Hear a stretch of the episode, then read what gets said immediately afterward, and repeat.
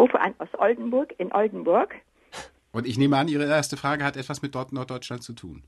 Ja, sie hat mit Norddeutschland was zu tun. Und zwar hier in Norddeutschland heißen die Binnenseen alle Meer. Und das ist mir sehr unverständlich, wieso zum Beispiel das Steinhuder Meer, das Zwischenahner Meer als Meer bezeichnet wird und die See, die Nordsee, äh, nicht als Meer, sondern es ist genau umgekehrt. Gabor, das äh, ist in der Tat eine gute Frage. Ja. Die See, eigentlich ein kleines Gewässer im Innern des Landes, heißt äh, da plötzlich Meer. Und die See, genau. Frau Baas, äh, erste Frage, sprechen Sie Plattdeutsch? Nein? Sie sind auch Zugereiste oder Zugezogene? Ja, Zugereiste. Okay.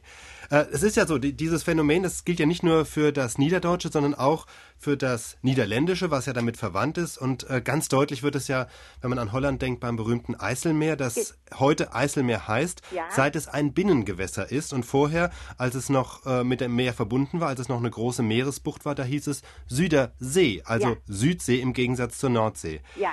Die anderen Beispiele haben Sie genannt. Steinhuder Meer, Engelsmeer gibt's auch. Jetzt kann man fragen, woher kommt es denn? Es sieht ja erstmal so aus, als sei da irgendwer in grauer Vorzeit gekommen und hat gesagt, so, wir machen jetzt alles andersrum. Wir spielen verkehrte Welt. Was bisher Meer hieß, das nennen wir jetzt See und umgekehrt.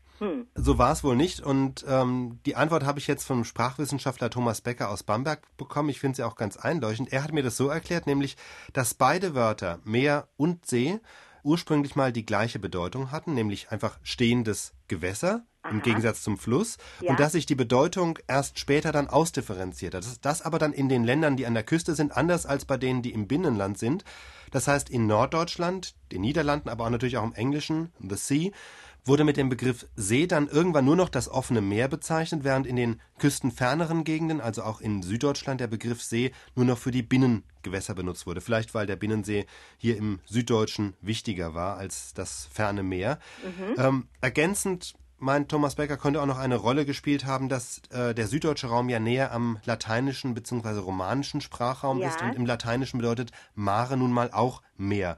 Aber die grundsätzliche Erklärung ist eben schon die. Also ursprünglich hatten beide Wörter Meer und See das gleiche bedeutet und dann haben sie im Süden und Norden jeweils unterschiedliche Spezialbedeutungen angenommen.